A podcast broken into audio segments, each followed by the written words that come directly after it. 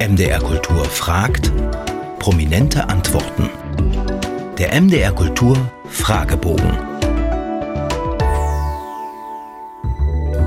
Sprüche und Widersprüche. Haben Sie ein Vorbild oder eine Lebensmaxime? Umso schlimmer, desto besser. Welches Bildungserlebnis ist Ihnen in Erinnerung geblieben? Die Zeit an diesem Gymnasium für antike Sprachen und Kulturen und die Freunde, die ich da, die Mitschüler und die zu Freunde geworden sind, die ich da getroffen habe, das war eine sehr, sehr tolle Gruppe von Menschen, die, zu denen ich noch heute Kontakt habe, sehr engen Kontakt und aus, dem, aus diesem Kontakt zehre ich noch. Worüber können Sie nicht lachen? Über äh, Untoleranz und Intoleranz oder gegenüber Menschen und äh, über Grobheiten. Ja, über einiges kann ich nicht lachen. Ich kann nicht lachen über, wenn Menschen beleidigt werden, in jeglicher Form. Das beleidigt ist ein großer Begriff, aber wenn die angegriffen werden, das kann ich nicht leiden, kann ich nicht lachen. Sein und haben.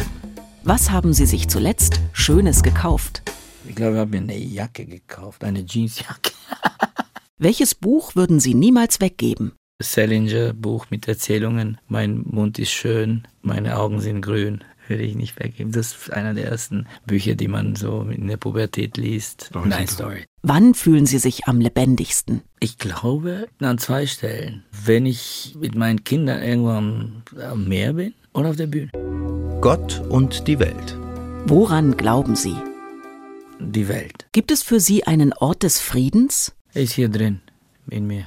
Was meinen Sie, war Ihre letzte gute Tat? Wenn ich sie wüsste, dann wären sie nicht so gut. Also man muss Gutes so schaffen, ohne darüber nachzudenken.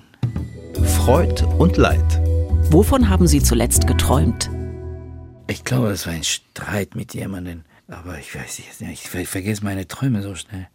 Aber, und im übertragenen Sinne, ich träume davon oder ich wünsche mir, jetzt kleiner, über meine Zeit zu verfügen. Das bedeutet für mich Freiheit. Welche Musik berührt Sie am tiefsten? So banal es auch klingt, der zweite Teil, der zweite Satz von einem Pianokonzerto von Bach für gut temperierten Klavier, diese einstimmige Hand, deine Hand, die die Stimme führt. Und äh, Kind of Blue, Miles Davis. Was finden Sie schwerer? Anfangen oder aufhören? Aufhören. Weil mit Anfängen habe ich kein, kein großen Problem mittlerweile. Aber wenn, wenn mir was gefällt, dann kann ich schwer aufhören. Tanzen wäre sowas. Kann ich aufhören zu tanzen? Wenn ich einmal loslege, dann kann ich schwer aufhören. Wir haben auch längere Podcasts, Hörspiele und Features im Abo unter mdrkultur.de.